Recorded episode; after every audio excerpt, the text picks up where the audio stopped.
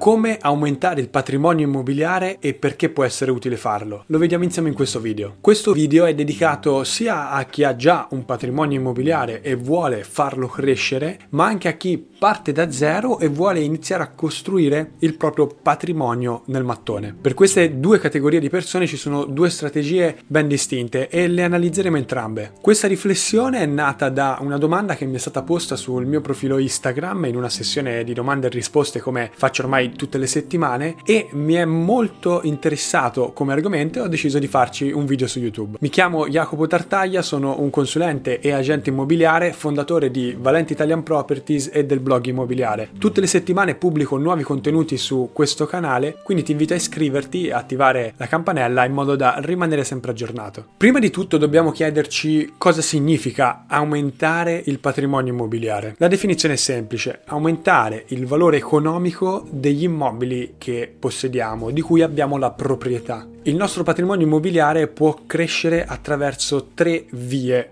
principali. La prima è la riqualificazione del nostro patrimonio immobiliare, quindi magari già possediamo degli immobili, ristrutturandoli o magari apportando delle migliorie in termini di servizi, per esempio costruendo una piscina, installando dei pannelli fotovoltaici, possiamo aumentare il valore degli immobili che possediamo. Il secondo modo è quello di aumentare il numero di immobili di cui abbiamo la proprietà, quindi se partiamo da zero, acquistare il primo immobile è già un'importante crescita del nostro patrimonio immobiliare, se abbiamo già 10 appartamenti, acquistarne altri 5 è crescita del patrimonio immobiliare. Le nostre proprietà nel mattone possono aumentare anche per fattori e motivi che sono esterni al nostro volere e alle nostre azioni. Per esempio, il nostro appartamento acquisisce maggior valore perché viene costruita una fermata della metro nelle vicinanze, oppure quel quartiere, per motivi legati alla moda del momento, diventa quello più richiesto dagli acquirenti. Quale scegliere fra queste tre strategie? Allora, sicuramente l'ultima che abbiamo analizzato, la terza, è quella che è fuori dal nostro volere e dalle nostre azioni. Eh, non può essere la scelta, non possiamo aspettare la fortuna che arrivi ad aumentare il valore dei nostri immobili, ma dobbiamo farlo noi attivamente. Poi, se arriverà anche la fortuna, tanto meglio. La prima strategia che abbiamo visto invece è quella di riqualificare il patrimonio immobiliare, può essere una corretta strada, ma arrivati ad un certo punto ulteriori migliorie non potranno aumentare in maniera importante il valore del nostro patrimonio immobiliare e le rendite che ne derivano. Facciamo l'esempio di un appartamento che è già ristrutturato, è già in ottime condizioni. Possiamo magari fare ulteriori migliorie, ma quanto queste aumenteranno il valore dell'appartamento stesso? Quanto aumenteranno l'affitto che possiamo percepire da quell'appartamento?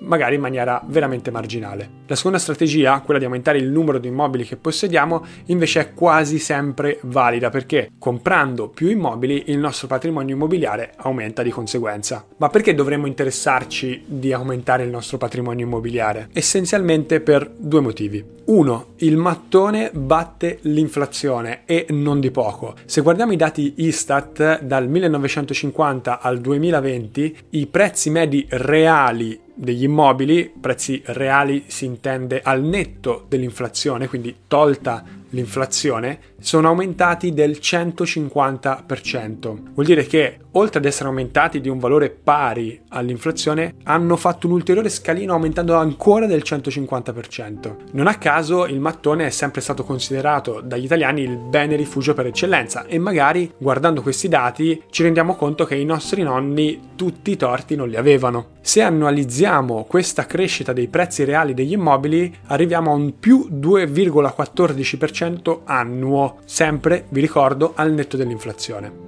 Il secondo motivo è la rendita. Gli immobili producono una rendita, li possiamo affittare e quindi percepire un reddito dagli immobili che si va a sommare alla crescita del valore che l'immobile ha negli anni. Ovviamente la crescita del valore sul mercato immobiliare è un processo molto lento e non sempre costante. Come sappiamo tutti ci sono state varie crisi negli ultimi vent'anni e per esempio dal 1990-93 ad oggi il valore degli immobili è praticamente pari, non è aumentato di niente. Quindi la crescita basata sui valori di mercato che aumentano è una crescita molto lenta che dobbiamo vedere nel lunghissimo periodo. La rendita invece è un guadagno immediato che possiamo percepire dagli immobili. Come abbiamo accennato all'inizio di questo video ci sono due situazioni di partenza. Chi parte da zero, quindi non ha nessun immobile, e chi parte con un patrimonio immobiliare più o meno ampio, un appartamento o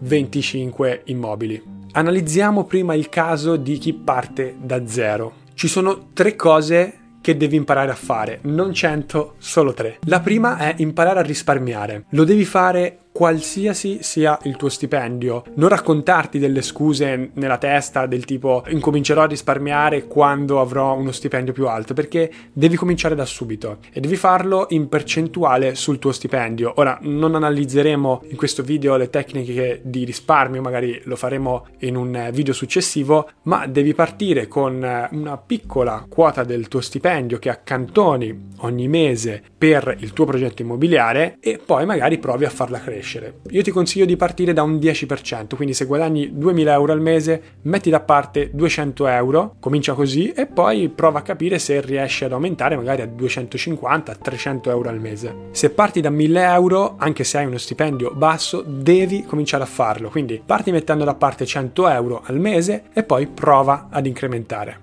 La seconda cosa che devi imparare è ad aumentare i tuoi guadagni e puoi farlo sia che tu lavori come dipendente, sia che tu lavori come autonomo, come professionista o come imprenditore. Quindi impegnati sul lavoro, fai quello che è necessario per aumentare il tuo reddito. Devi fare solo attenzione ad una cosa. Se decidi di aprire una partita IVA, considera che le banche ti negheranno finanziamenti per diversi anni. Di solito la maggior parte degli istituti banchiari richiede almeno 4 anni di storico come partita IVA per essere relativamente sicura che i tuoi guadagni sono stabili e che puoi permetterti di pagare un mutuo. La terza cosa che devi fare è imparare ad utilizzare la leva finanziaria. La leva finanziaria è il finanziamento, quindi il finanziamento da parte di una banca principalmente. Il miglior tipo di finanziamento sono i mutui ipotecari, ovvero mutui che hanno a garanzia un'ipoteca sull'immobile, spesso sull'immobile che vuoi comprare. Sono i più vantaggiosi perché ti consentono di ottenere somme più elevate con un orizzonte temporale più lungo, quindi hai più tempo per ripagare il debito, a un tasso di interesse più basso rispetto a un finanziamento a breve o medio termine. Considera che inizialmente la tua capacità di accedere a un mutuo sarà valutata dalla banca basandosi sul tuo stipendio, sul tuo storico come pagatore, quindi non devi avere assegni insoluti, eh, rate non pagate per altri finanziamenti che hai fatto e sui risparmi che hai da parte. Quindi qua si torna al punto 1. Devi mostrare alla banca che sei capace di risparmiare, che hai dei soldi disponibili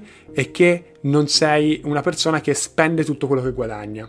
In ogni caso, se vuoi capire come le banche valutano i clienti a cui concedere un mutuo e come calcolano la rata che puoi pagare, ho fatto anche qua diversi video e articoli a riguardo e ti consiglio di andare a dare un'occhiata. Il mio consiglio è di comprare sempre utilizzando la leva bancaria. Lo so che alcune volte può sembrare controintuitivo, ma utilizzare la leva bancaria ti consente di acquistare un immobile anche se non hai a disposizione tutta la somma necessaria e anche se tu avessi a disposizione tutta la somma necessaria, utilizzando il mutuo bancario puoi permetterti di acquistare più immobili, magari due, tre immobili con la stessa liquidità a disposizione. Un'altra regola che devi assolutamente tenere a mente è che il mutuo deve ripagarsi da solo, quindi con gli affitti che percepisci dall'immobile che hai acquistato. Per essere abbastanza tranquillo che questo possa accadere facilmente, l'introito che percepisci dal canone di affitto deve essere del 50 o 100% più alto della rata che devi pagare alla banca. Dopo aver acquistato il primo immobile dovrai semplicemente ripetere l'operazione. Inizialmente le banche si baseranno sempre sui tuoi redditi da lavoro, sui risparmi che hai e sul tuo storico come pagatore, ma andando avanti con questa attività le banche saranno sempre più felici di concederti dei soldi in prestito perché vedranno il tuo storico, vedranno che hai già acquistato 1, 2, 3, 4, 5 immobili, acquistandoli con un mutuo, pagando regolarmente le rate e che anzi ti producono del reddito credito e quindi saranno sempre più disposte a concederti dei mutui. Adesso possiamo passare ad analizzare la seconda categoria di persone, quindi coloro che hanno già un patrimonio immobiliare, magari hanno già degli appartamenti o delle case e vogliono farlo crescere. Allora, sicuramente se il tuo patrimonio immobiliare ha bisogno di una riqualificazione, di una ristrutturazione che possono sensibilmente aumentare il valore del patrimonio immobiliare stesso o le rendite che puoi percepire, devi partire da questo. Quindi prima ristruttura,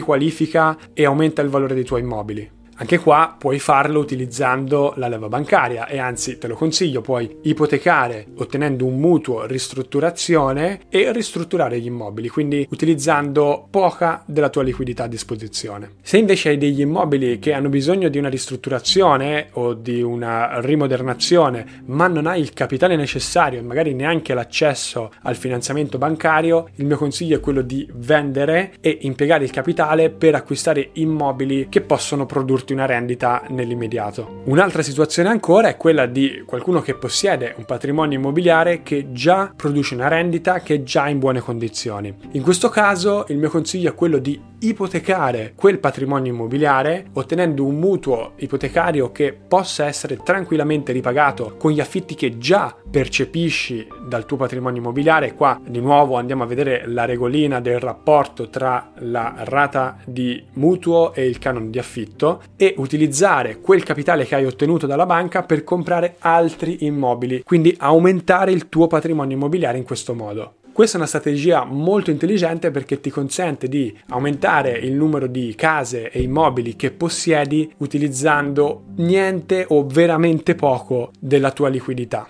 Spero che questo video molto tecnico, ci sono state molte informazioni di altissimo valore, possa esserti utile per il tuo progetto immobiliare. Ti ricordo che se hai dei dubbi, se hai bisogno di un mio aiuto o hai bisogno di una consulenza, puoi contattarmi e trovi tutti i recapiti in descrizione a questo video. Noi ci vediamo alla prossima.